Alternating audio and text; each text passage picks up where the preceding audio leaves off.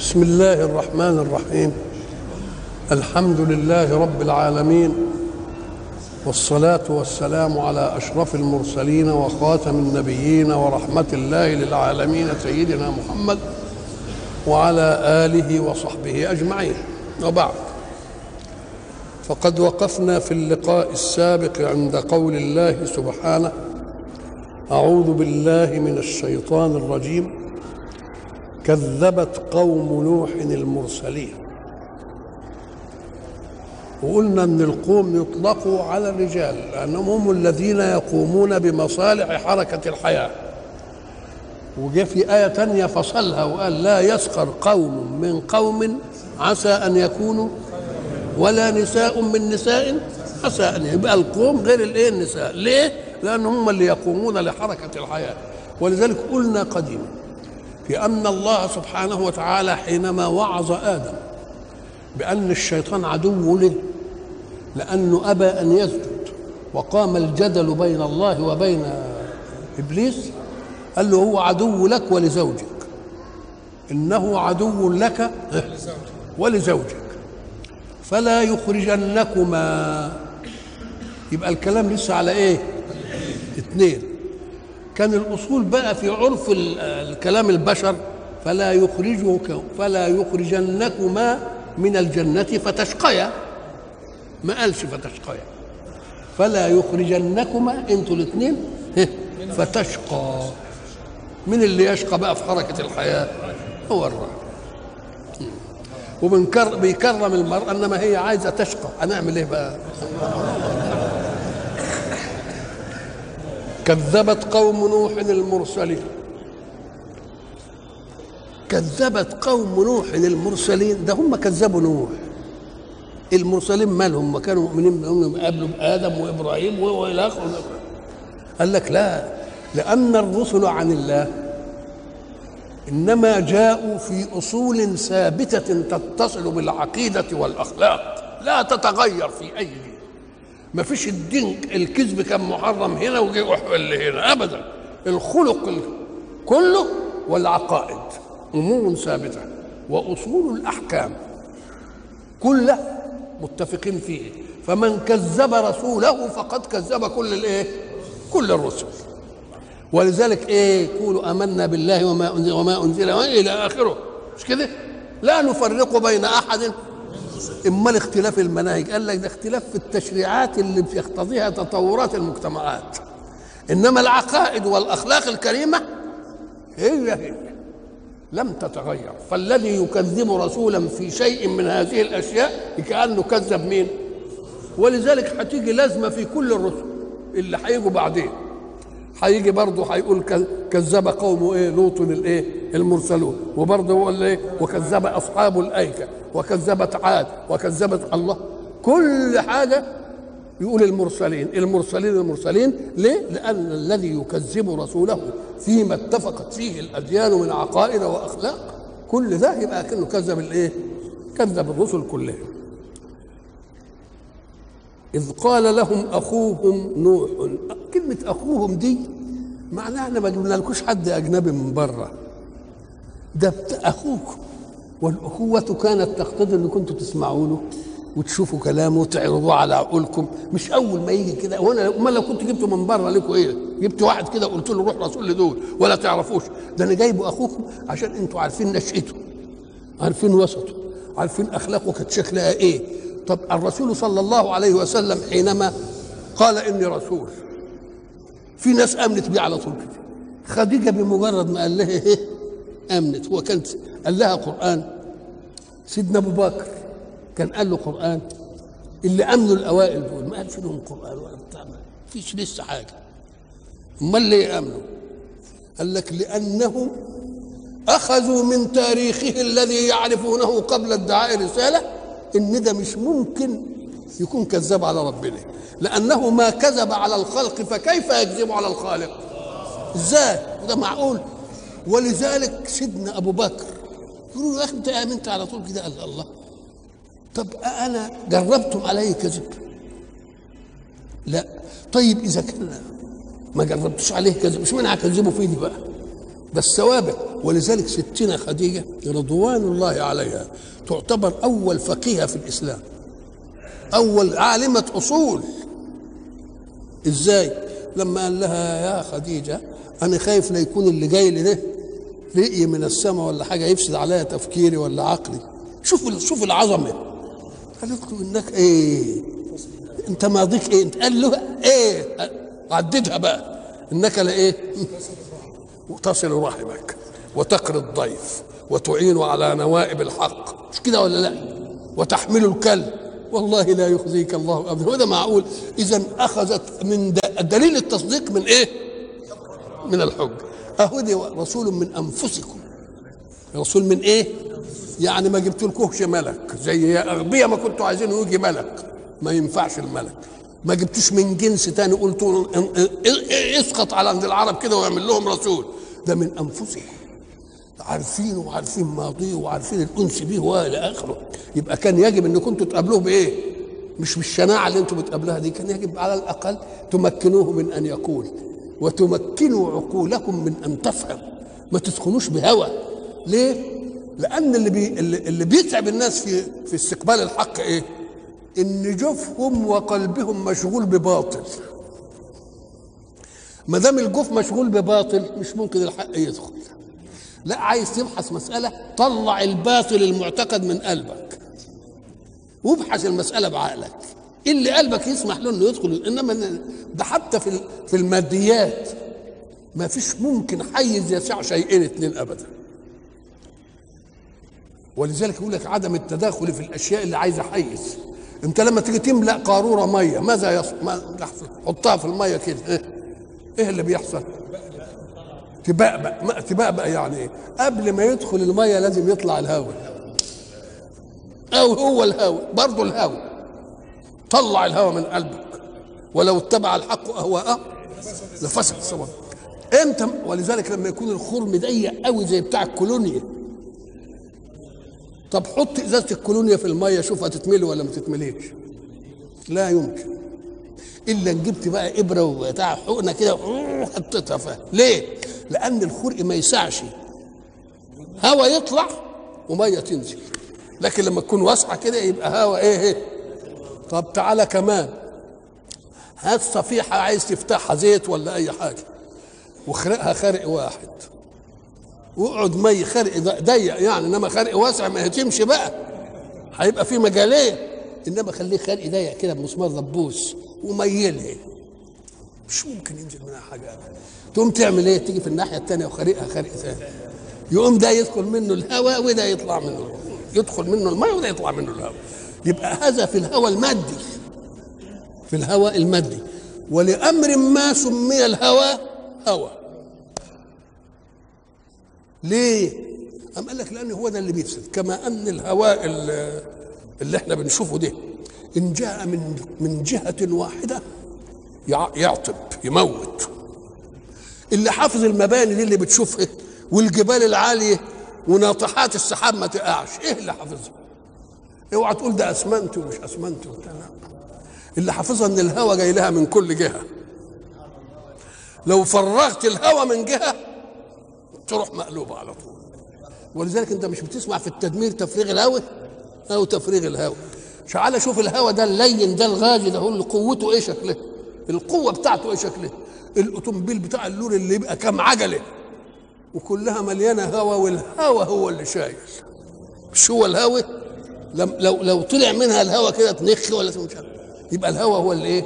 يبقى الهواء قوي ولا مش قوي؟ فكذلك الهواء إن راح للباطل يبقى قوي ويعاند في الحق. ولذلك مأخوذ حتى منه السقوط. هوى يهوي. وهوي يهوى. الاثنين هوية الدلو يعني. إذ قال لهم أخوهم نوح يبقى أخوهم جاي عشان يحنن قلبهم ويعرفهم أن له بهم ماض ويعرفونه ويعرفون طريقته في الأخلاق وعارفين إنه يكذب ولا ما بيكذبش نعم. سيدنا أبو بكر كنا بنقول إيه؟ قال إذا كان ما كذبش على على الخلق. هيكذب على ربنا يا أخي مش معقول. أتاني سيدنا رسول الله في فيما روي عنه قال كنت أنا وأبو بكر في الجاهلية كفرسي رهان يعني في خصال الخير. فسبقته إلى النبوة فاتبعني ولو سبقني لاتبعته. أمال صديق إيه؟ وخد المنزلة دي إزاي؟ وخد ال... ولذلك لما جم قالوا له صاحبك بيقول إنه اسري به إلى بيت المقدس وعرج للسماء. وقف هو وقف في القضية ما وقفش. قال إن كان قال فقد صدق. إن كان قال فصدق قالوا له الله أنت بتقول وحب يعللها بقى تعليل فلسفي. قال أنا صدقت في خبر السماء ينزل الي بالوحي أكذبه ليه في إن ربنا يصعده؟ إيه ودي فيها إيه؟ يعني ما فيش حاجة مش عجيب. اذا كل ده تاخده من إيه من إشارة إذ قال لهم أخوهم. مش أجنبي عنهم ولا واحد غريب ولا ولا ولا أخ وعارفين تاريخ وعارفين أخلاق وعارفين كل حاجة عنه. إذ قال لهم أخوهم هنا بقى العبارة اللي هتيجي على لسان كل رسول. أول ما يبقى تقول ألا تتقون نشوف كلمة نحلل كلمة ألا تتقون. لما تسمعها كده هتقول يعني معناها إيه؟ تقول إلى اتقوا الله. زي ما الواد المهمل في دروسه يقول له ألا تذاكر؟ يبقى معناها كانك بتقول له إيه؟ ذاكر. إزاي دي تيجي قال لك دي من أدوات اسمها أدوات التحضيض. التحضيض يعني الحث على الفعل. لولا تكرم أباك ألا تنزل ضيفا عندي. ألا تستقبل فلانا بالبشاشة؟ كل دي بتحسوا على إنه إيه؟ يعمل دي. فانا من أدوات الإيه؟ الحث. لكن من أدوات الحث عايزين نفصصها كده علشان نعرف إزاي حث. لو أنت جيت ودخلت بيت صديق لك فأم أم ولد من الأولاد ميلت عليك قالت لك أنت راجل طيب والواد اللي عندي ده بنقول له صلي ما بيصليش. فكلمتين منك انت راجل طيب يمكن يسمع كلامك. خلاص؟ طبعا الواد ما سمعش الكلام. فيقعد. وبعدين يجي يقول له تعالى يا ولد. انت ما بتصليش. بيستفهم بالنفس. إيه الموقف بتاع الولد؟ يقول له إيه وما بصليش؟ مش ممكن. يستحي أن يقولها. إنما لما جيت على بعدتك كده تقول له يا أنت بتصلي؟ يقول لك نعم. ويقولها كده بفخر. إنما تقول له تعالى انت ما بتصليش طب يقول إيه؟ ما يقولش أيوه ابدا ما يقولهاش. يبقى معناها أنك تنكر عليه إنه ما يصليش. تعالى أنت ما بتصليش ما يتكلمش.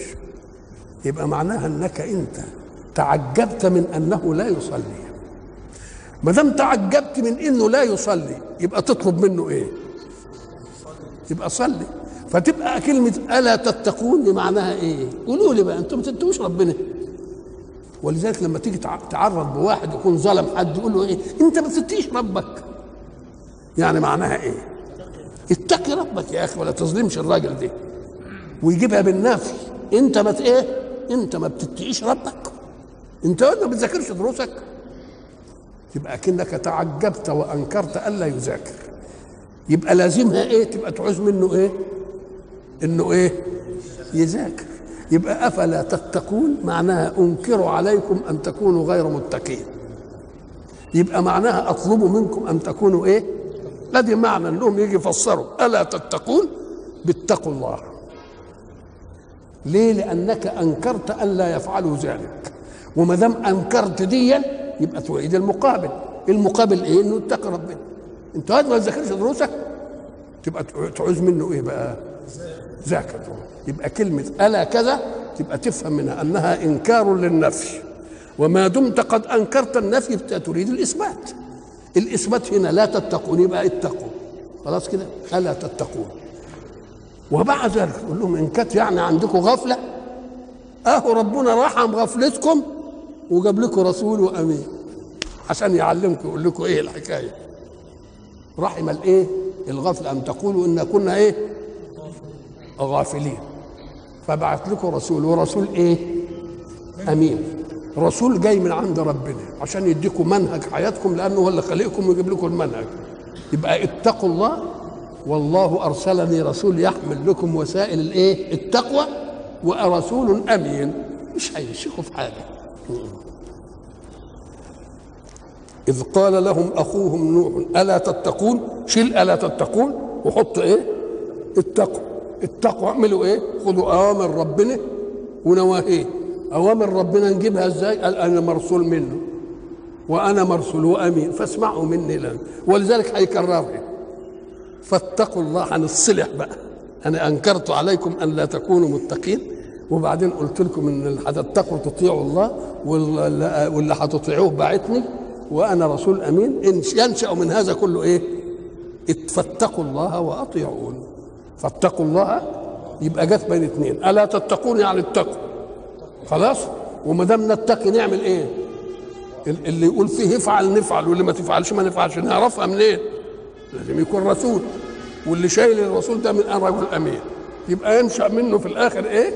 اتقوا الله وإيه؟ وأطيعون ساعة ما يقول كده. كل رسول هيقول الحكاية دي. ألا تتقون؟ إني لكم رسول أمين فاتقوا الله وأطيعون. كل رسول بيقولها هتيجي في الموكب كله بيقولها هنا بقى ربنا جاب في الآية دي حاجة ما جاتش في النبيين اللي الأول اللي, اللي قبلهم. لا في إبراهيم ولا في نوح. اللي هي إيه؟ وما أسألكم عليه من أجر. أدي أنتوا سمعتوا قصة سيدنا إبراهيم؟ جت من منه الكلمة دي؟ ما سمعتوها من نوح من آه وموسى لا من موسى ولا من مين؟ ولا إبراهيم. فاول الكلام جاء عن نوح قال إيه؟ وما أسألكم عليه من أجر. حتى رسولنا ربنا قال له كده قل ما أسألكم عليه من أجر إلا المودة في القرب. يبقى كل رسول قال هذه الآية. ما أسألكم عليه من أجر. كونك تقول للواحد أنا مش هسألك أجرة على دي يعني معناها إن أنا لو أنت منصف كان اللي أنا جايبه لك ده أستحق إن آخد أجرة عليه. لأنه شيء نافع لك. شيء نافع لك. وشيء أنا مش هاخد منك أجر لأنك ستقيمه بمقاييسك البشرية. أنا مش زاهد في الأجر. ده أنا هاخد أجر من مين؟ آه. يبقى دليل على إنه عمل إيه؟ أنت يا ب... أنتم يا بشر لا تستطيعون أن تقوموا العمل اللي أنا بعمله. لأني بجيب لكم هداية تسعدكم في دنياكم تسعدكم في أخراكم. لما تيجي تقيمها هتقيمها بمقدارك. إنما أنا أجري على مين؟ يبقى أنا مش زاهد في الأجرة بس أنا مش عايزك أنت اللي تديني أجرتي. لأنك ستعطيني أجرتي على قدرك وعلى قدر فهمك للعملية وعلى قدر إمكانياتك. إنما ربنا هو اللي يديني. أنا حكيت له حكايه الراجل بتاع الجزائر. راجل راجل كبارة إحنا ماشيين أنا والمحافظ كده. مررنا على راجل كده ونظيف وراجل شيبة وإحنا كنا رايحين لعاصمة الجزائر عاصمة الجزائر. فتنا على بلد اسمها مستغانم لأنا واقف. فلما شاف السيارة من بعيد أشار إليها. علامة إيه؟ يعني إنه عايز يركب. فإحنا مشينا فتنا عليه. فأنا قلت للمحافظ اللي هو الموجود ده قلت له انت أنا أنا وانت انت بتسوق وأنا راكب قدام والدكة اللي ورا فاضية خليه يركب. ما فيش مانع. فكسكس العربية علشان إيه؟ وأنا مديت ايدي من الخلف عشان افتح له الباب. ففتحت الباب وعملت له اتفضل. قام جه ناحية اللي بيسوق وقال له على كام؟ على كام يعني هتركبني بكام الأجرة يعني. فالراجل ضحك هو مسوي ده راجل محافظ. قال له لله يا شيخ. قال له غلتها. أهي غلتها دي اجري على مين؟ أجري. يبقى فاهم ولا مش فاهم؟ يبقى فاهم. وما أسألكم عليه من أجر. كلمة أجر هنا تدل على أن ما يقدمه للأمة عمل نافع في عرف العقلاء كان يستحق أن يأخذ عليه أجرا. ولكن الأجر أنتوا هتعملوه مش هيناسب العملية إنما اللي يفهم العملية ويقدر على ثمنها مين؟ ربنا. أنا آخذ اجري من مين؟ اجري من الله. ولذلك هناك هيجي في آية ثانية يقول إيه؟ أم أم أم. وبعدين يقول له ان تسألهم اجرا فهم من مغرم مثقلون. وأنت قلت لهم يدوني فلوس ومش قادرين يدفعوا. فلذلك ما أمنوش. أم تشوف أم تسألهم اجرا فهم من مغرم مثقلون. وما أسألكم عليه من أجر. إن أجري إلا على رب العالمين. لأنه هو اللي يقدر يكافئ العملية لأنه عم- هو اللي علمها وكان الأصول هو ما يعملش لأن العبادة بتاعتكم مش هتنفعه حاجة. إنما لأن رب العالمين تب- تبرع بالخلق من عدم وتبرع بالإمداد من عود مو خلق لي الرزق والبتاع ده آه. مع إنه مش هينتفع بحاجة. يبقى لكم ولا مش لكم؟ لصالح قل وما أسألكم عليه من أجر. إن أجري إلا على رب العالمين. والربوبية تقتضي إيه؟ تقتضي عناية وتقتضي نفقة وتقتضي خلق من عدم والإمداد من العدم كل دي. اللي عمل كده يديني الأجرة. أنت بقى قاعد كده في البيت وبعدين جاي صديق لك السواق بتاعه وجايب لك هدية كده حدك كده. والله فلان بعتني لك. بس العربية كانت تاكس. قمت انت حطيت إيدك في جيبك وتدي له خمسة جنيه أجرة إيه؟ أجرة التاكسي. فهو لما يبقى عنده زملاء يقول لك لا لا اللي بعتني اداني. اللي بعتني اداني. آه، خلاص انتهت المسألة. وما أسألكم عليه من أجر. إن أجري إن بمعنى ما يعني نافية. إن أجري إلا على رب الإيه؟ العالم. وبيدفع أجرة على شيء ما يعودش عليه هو. يعود عليكم أنتم. شوفوا بقى الكرم ال- الهائل مم. فنتيجة لهذا يعيد هي تاني. فاتقوا الله وأطيعون. طب ليه فاتقوا الله وأطيعون هنا؟ اتقوا الله وأطيعون هنا. قال لك ده حاجة تشجع. هتاخد عملية نافعة بدون أجرة. بدون إيه؟ ده أوكازيون دي. يبقى إن كنت أنت تخاف من الأجرة الأول أنا بقول لك مش هناخد أجرة. تبقى تقبل ولا ما تقبلش؟ يبقى اتقوا الله بقى وإيه؟ وأطيعون. لأن مفيش مغرم. فاتقوا الله وأطيعون. ساعة ما يقول وأطيعون أنا ماليش طاعة ذاتية. فأطيعون لأني رسول من قبل الله. رسول من إيه؟ من قبل الله.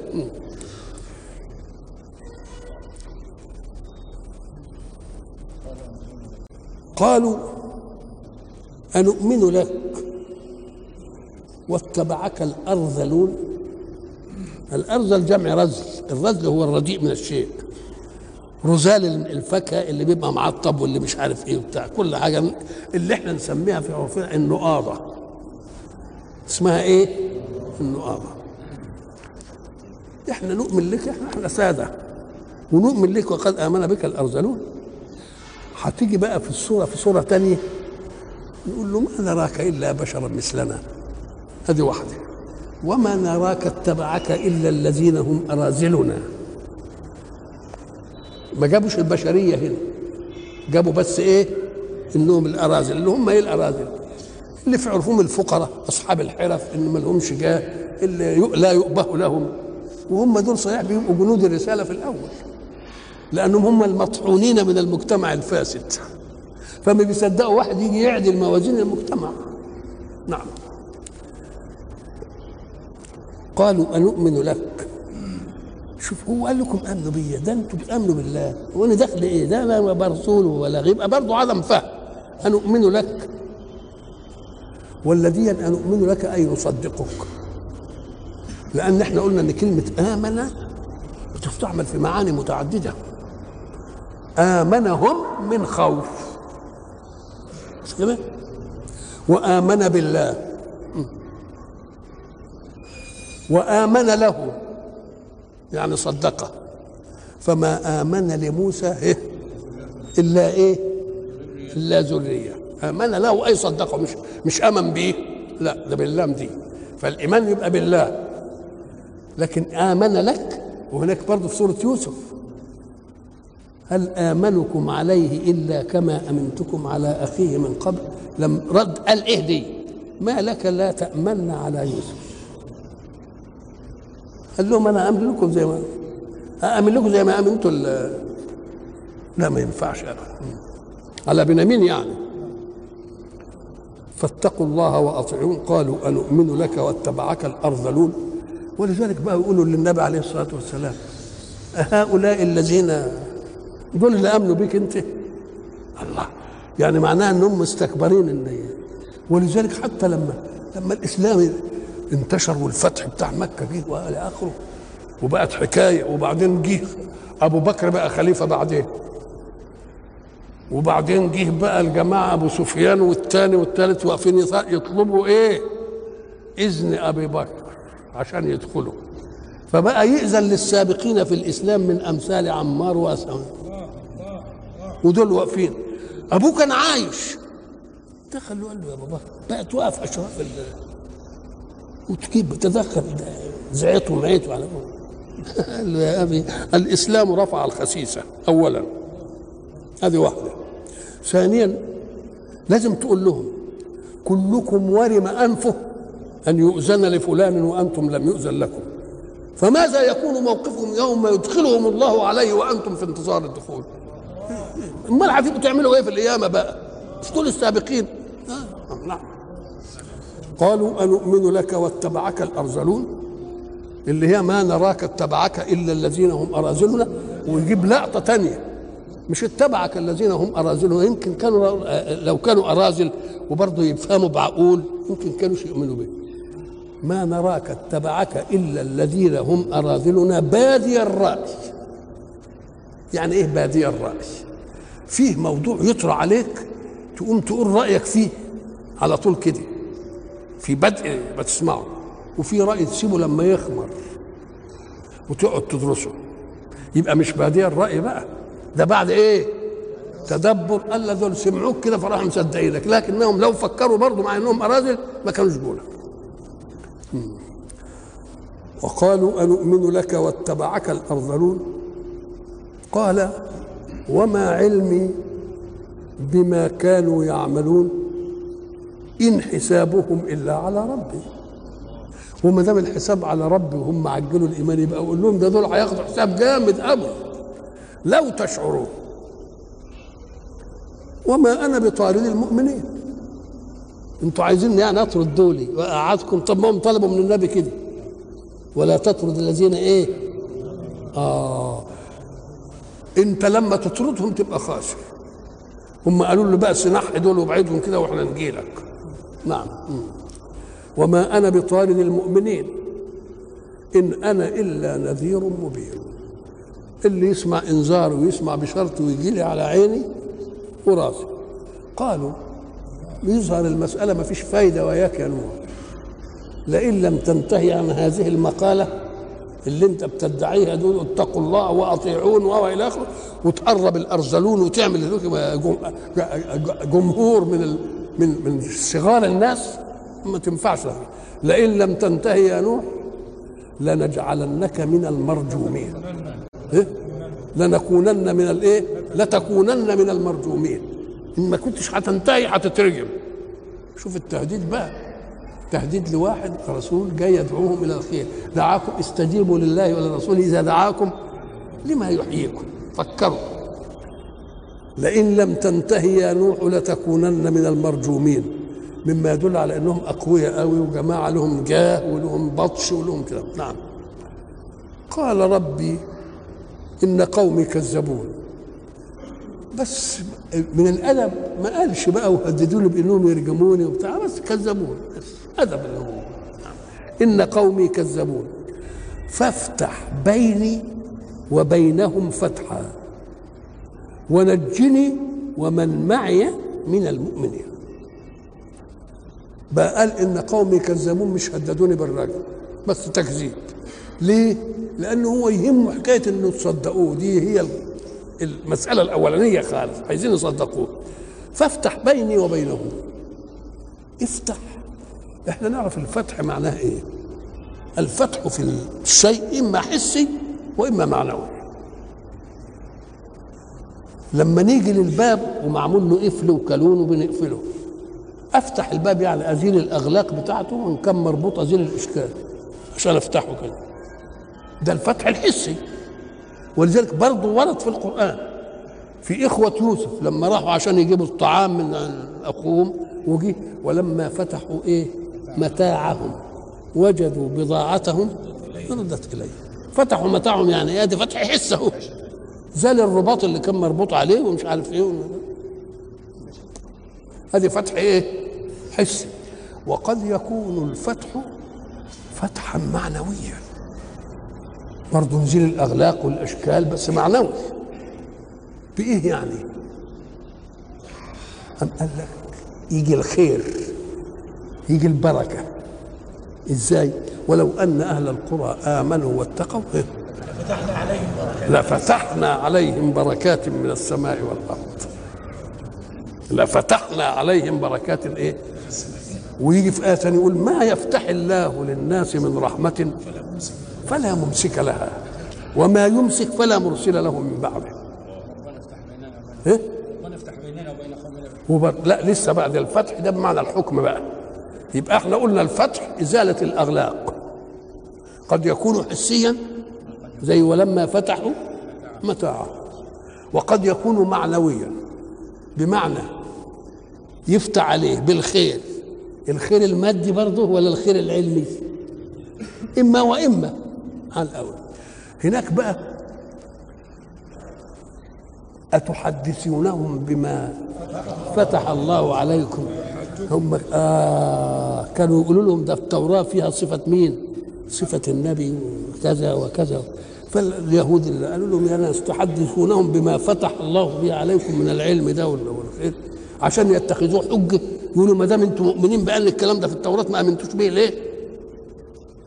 بقى المعذرة إحنا خفنا بقى وبنتكلم الكلام ده علشان يمكن يبقى لهم الفتح ولا بتاع يبقوا يعني يرحمونا عسى الله أن يأتي بالإيه؟ بالفتح أو أمر من إيه؟ أو أمر من عنده يبقى تحدثون بما فتح الله عليكم أي بما علمكم من علم لم يعلموه. أو الخير زي ما قلنا إيه لفتحنا عليهم بركات من السماء إيه؟ وما يفتح الله للناس من رحمة فلا. وقد يكون الفتح بمعنى الحكم. ربنا افتح بيننا وبين قومنا بالحق. احكم بيننا. وقد يكون الفتح بمعنى النصر. إذا جاء نصر الله والفتح. يبقى إذا إنا فتحنا لك إيه؟ فتحا مبينا. يبقى له مع كم معان؟ الفتح إزالة الأغلاق. إزالة الأغلاق يا حسي يا معنوي. حسي في فتح الباب وفتح المتاع وفتح الشنطة. كل ده مثلا أو يكون معنويا في الخير والعلم. كل دي لها أو يكون في الإيه؟ يحكم بيننا وبالحق وقد يكون الفتح بمعنى إيه؟ بمعنى النصر في الإيه؟ في الحروب. افتح بيني بيني وبينهم فتحا. يبقى إيه؟ الحكم بقى. وقد ما دام هيفتح يبقى بالايه بالنصر برضه. يبقى لازم يجي النصر. ونجني لأنهم قالوا هتبقى من مرجومين إنما مش بني بس بقى. يمكن يتعدى العذاب لغيري من اللي يؤمنوا ومن معي من الايه من المؤمنين. فأنجيناه. ومن معه. في الفلك المشحون. طبعا الفلك ده له قصة بقى هناك. ما هو أصل قصة سيدنا نوح جاء في الأعراف وجاء في هود أظن. الأعراف وفي إيه؟ في هود. ومعمول له صوره مخصوص. صوره مين؟ نوح. زي ما قال صوره محمد. ليه؟ قال لك لأن ما فيش واحد عالج المسائل ألف سنة إلا خمسين عام. شوف بقى اللظى ألف سنة إلا خمسين عام دي مسألة تبقى إيه؟ يبقى ليه يستحق انه يبقى له صوره ولا لأ؟ يستحق انه يبقى له إيه؟ يبقى له صورة. ولذلك أنت لما واحد يكرر لك في الكلام تقول هي صورة بقى ولا إيه؟ ما كل كلام في الأميين دي له رصيد من استعمال اللغة الاصيل نعم. فأنجيناه ومن معه في الفلك المشحون طبعا طبعا هنا جاب الفلك ولو بقى وقال أركبوا فيها ويصنعوا الفلك وكلما مر عليه مر من قومه مش عارف إيه. كلمة إيه ما دام ملأ من قومه سخروا منهم كأن حكاية السفينة دي والفلك دي لسه العالم ما كانش يعرف عنها حاجة خالص خالص ويصنعوا الفلك إيه وكلما مر عليه ملأ من قومه سخروا منهم قالوا إن تسخروا منا. و... واصنع الفلك إيه بأعيننا. زي ما قلنا امبارح مش أنا بأمرك تصنع الفلك وحسيبك بقى أنت؟ لا ده أنا هتابعك وأشوف عشان لما تغلط أول غلطة أقول لك لا بلاش دي. مش هسيبك تغلط وبعدين نبقى لا لا من الأول واصنع الفلك إيه؟ وهناك برضه ولتصنع على عيني. يعني أنا مش فايت الحكاية كده أنا برضه يبقى دي معناها ما هو بعض الناس يقول لك إن الله زاول سلطانه في ملكه مرة واحدة. خلق الخلق وادالهم قوانينهم. بس. نقول له لو خلق الخلق وادالهم قوانينهم كان العالم يبقى ميكانيكي. إنما إحنا بنشوف العالم مش ميكانيكا بتنخرق بالمعجزات. تبقى ميكانيكا تيجي إزاي بقى ديات يبقى لازم في قيومية. في إيه؟ قيومية. ولذلك بيقول العبيد إيه؟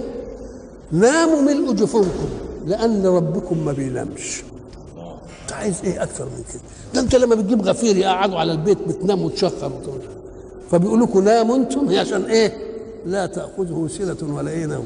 طب لا تأخذه سنة ولا نوم يبقى معناها ان له قيومية ولا مش له قيومية؟ قيومية يعمل إيه؟ ينقض العزائم ويفسخ القوانين ويقول للنار كوني بردا وسلاما ويقول للمية ابقى جبل ويقول للحجر ابقى مية مسألة مش يبقى لو كانت ميكانيكا كانت تتخلف ده, ده, ده إحنا نقول على الحاجة ده حاجة أوتوماتيكي. يعني إيه؟ ما بيدخلش فيها هوا المكنة بتعملها كده اوتوماتيكي نقول له لا لا لو ميكانيكا كان ما تتخلفش المسائل. إنما إحنا بنشوفها بتتخلف ولا ما بتتخلفش؟ تتخلف والفلك المشحون كلمة المشحون دلت على أن الفلك قد يطلق ويراد به واحد لأنه عمل سفينة واحدة. وكلمة مشحون يدل على أنه برضه كان معاها عدد كبير. ما دام السفينة مشحونة يعني معناها ما, ما كانتش تتسع إلا الإيه؟ إلا العدد. طيب هي فيها فضة تاني؟ ما دام مشحونة. لا يقول لك لا ده السيارة مشحونة. يعني ما تستشعت لحد تاني. هذه واحدة. طيب ويبقى اللي فيها أكنها معمولة بحساب على قد مين؟ على قد ال 80 راجل وال 80 امرأة. من كل زوجين وشوية الحيوانات اللي هيجوا مش عارف إيه. يبقى معمولة بحساب ولا لا؟ ما فيش واحد يعمل يعملها بالحساب ده علشان يقول اللي بآمن بيك هم اللي يشحنوها ولا تتسعش لغيرهم ما يتسعش في الفلك المشحون يبقى الفلك يطلق ويراد به الوحدة. في آية ثانية حتى إذا كنتم في الفلك وجرين بهم يبقى لجماعة. مش كده؟ يبقى إيه؟ جماعة. يبقى لفظ مفرد يطلق على المف على الواحد ثم أغرقنا بعد الباقين. بعد؟ أم قال لك إيه؟ بعد إيه؟ ده الحكاية. قال هم ركبوا وبعدين بقى؟ آه وفتحنا أبواب السماء بماء إيه؟ وفجرنا الأرض عيونا فالتقى الماء على أمر قد قدر. يبقى الغرق جه إمتى؟ بعدين بعد ما ذل ركبوا ثم أغرقنا بعد الباقين. إن في ذلك لآية. يعني أمر عجيب يجب أن يلتفت إليه. وكان يجب إن ان, إن, الواحد ما يغيبش عن باله هذه العملية. طب ما دام الباقي غرق هيبقى مين اللي يعتبر؟ قال لك يعتبر من بقي ليعاند الرسول اللي يبعث في أمر من أمر الله. عشان يقول له شوف الآية اهي أهو اللي, اللي كذب. كان نتيجته هذا إن في ذلك لآية. وما كان أكثرهم مؤمنين. وبرضه هيقول وإن ربك لهو العزيز الرحيم برضه. وبعدين ينتقل لقصة ثانية يبقى قصة نوح خدت الحجم حجم بسيط.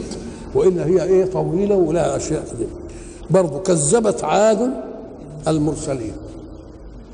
برضه لأن تكذيب الرسول بتاعهم يعتبر تكذيبا لكل الرسل في القضايا المتفق عليها من العقائد والأخلاق. اللي بيبقى يتغير المسائل اللي تناسب البيئات والاجتماع. لا كذبت عاد. وعاد لكنها قبيلة. قبائل كانت تنسب دائما للأب بتاعها اللي له شهرة وله نباهة. فعاد ده كان أبو الإيه؟ القبيلة. آه وقد يطلق عليهم أب أب بنو فلان. بنو إيه؟ بنو أو آل فلان. كذبت عاد المرسلين وبعدين هيجيب لي القصة. إمتى؟ إذ قال لهم أخوهم هود. قال لهم إيه بقى؟ ألا تتقون؟ كأن اللي بيستفهم بالنفي بينكر أن لا يكون. وما دام بينكر أن لا يكون زي ما قلنا يبقى طالب أن يكون. يبقى ألا تتقون معناها إيه؟ تساوي اتقوا. وجت إزاي هي كده؟ برضو إني لكم رسول فاتقوا الله وإيه؟ وأطيعون وبرضو وما أسألكم عليه من أجر إن أجري إلا على رأي أي من يبقى الآيات كلها متفق فإن وإن ربك إن في ذلك لآية. وما كان أكثرهم مؤمنين وإن ربك لهو العزيز الرحيم. وبعدين إذ قال لهم أخوهم هود ألا تتقون؟ إني لكم رسول أمين. فاتقوا الله وأطيعون وما أسألكم عليه من أجر إن أجري إلا على رب العالمين. والخصوصية الثانية بقى هتيجي بعد كده. سيدنا موسى ما حصلتش عنده الحكاية دي. وسيدنا إبراهيم ما قالوش إن أجري إلا على الله. لكن اللي هيجي بعد كده نوح اللي بعده كله هيقول إن أجري ورسولنا يقول إيه؟ قال لك إيه ولا إيه؟ ليه؟ أم قال لك امسك مثلا سيدنا موسى. إزاي يقول الفرعون هو جاي دي أنا مش عايز أجرة منك؟ ده الرد جاهز. قال ده ولم نربك فينا وليدا. يبقى مش إحنا ربناك وليد هتاخد منا أجر يبقى الرد فيها واضح. ادي واحدة ما يقولهاش. طب وسيدنا إبراهيم؟ أم قال لك لأنه أول ما دعا دعا عمه. اللي هو قال عليه أبوه آزر. هيقول لأبوه وعمه بقى هذا الأجرة؟ يبقى الاثنين دول ما جاتش فيهم حكاية الأجر ابدا؟ والباقي جت الإيه؟ جه الأجر. وما أسألكم عليه من أجر إن أجري إلا على رب العالمين. مرة أقول إن أجري على الله يعني؟ ولا رب بيجيب رب العالمين لأن الرب دي في بذل لعطاياه كلها على الخلق. نعم. يجي الحاجات الخصوصية بقى بتاعتهم بقى. أتبنون بكل ريع آية تعبثون؟ دي خصوصية بقى. وإلى عاد أخاهم إيه؟ هودا بيقول لهم إيه؟ أتبنون بكل ريع دي خصوصية بقى. أتبنون بكل ريع الريع هو المكان المرتفع. ولذلك كان يقول له كم ريع بنائك؟ يعني ارتفاعه كم متر يعني؟ ارتفاعه وكان الارتفاع ده يسمر البقعة. لأن لما تكون البقعة مثلا 20 متر مش ما تحسبهاش أنت 20 متر بقى ما أنت هتبني لك كده قال له ده مش بس 20 متر ده من هنا للسماء مش كده أتبنون. ولذلك جه تكسير الفائدة حتى في عرف الناس يقول لك الريع بتاعها قد إيه مش كده يقولوا آه. أتبنون بكل ريع آية كلمة آية بعد بناء يعني تبنوا قصور آية في الإبداع وآية في الفن وده عب... العبث ده بتعملوه إيه؟ هو أنتوا عايزين هو أنتوا فاهمين إنكم هتخلدوا؟ أتبنون بكل ريع آية ما دام جاب بناء وجاب آية يبقى آية في إيه؟ في التشييد في الزخرفة في الفخامة في الاتساع في الرفعة في العلو قال لك ده عبث ما يكفيكوش ان كنتوا حاجة كده تأويكوا كده وخلاص ومش عارف إيه يعني. أتبنون بكل ريع آية تعبثون وتتخذون مصانع لعلكم تخلدون وأنتم مخلدين الحكاية دي ربنا شرحها في سورة الفجر إحنا لا نعرف من الحاجات دي إلا فرعون وقومه لأننا مصريين وبنشوف الأهرام اللي مبنية كمقابر لما واحد يقف كده وبعدين يشوف الأهرام الهرم الأكبر ده مبني على أنه مقبرة تبقى إيه الحكاية دي؟ إيه يعني. إيه الشغلانة دي؟ ومقبرة تظل إلى عصور الحضارة والتكنولوجيا والمش عارف الإيه يجوا ناس عشان يشوفوا العجب اللي فيه. ده لسه ما توصلوش إزاي الحجارة بلا مونه أخيرا اهتدوا إلى أنه بتفريغ الهواء. بتفريغ الهواء. لأن معنى المونه إيه؟ المونه بتيجي حاجة لينة كده عشان تفرغ الهواء اللي بين اللي بين الحجار وبعضها. الصمغ بيلزق ليه؟ حاجة بتلزقها بصمغ كده. بيلزق ليه وتشد فيه. ها؟ فرغ الهواء قعد تدلك فيه كده كده لحد ما دخل المسام ولا عادش فيه إيه؟ ولا عادش فيه هواء وليه هتبعد كده؟ هات كوباية مية وخلاها من بره عليها شوية مية كده وحطها على ازاز لما تتبخر الإيه؟ المية. تحت قعرها بيبقى شوية مية منديه كده. تقوم تتبخر. آه يبقى ما بتيجي تشيلها آه اعمل صابونة. الصابونة ما فيهاش لزاق ولا سماخ. حطها كده لأنها بتبقى منديه وبعدين بعد ما منديه يروح الهواء منها كله. وبعدين تيجي تشيلها بقى كده تجاهد. أو الأهرام مبنية بالشكل ده عصور التكنولوجيا وإلى لقاء آخر.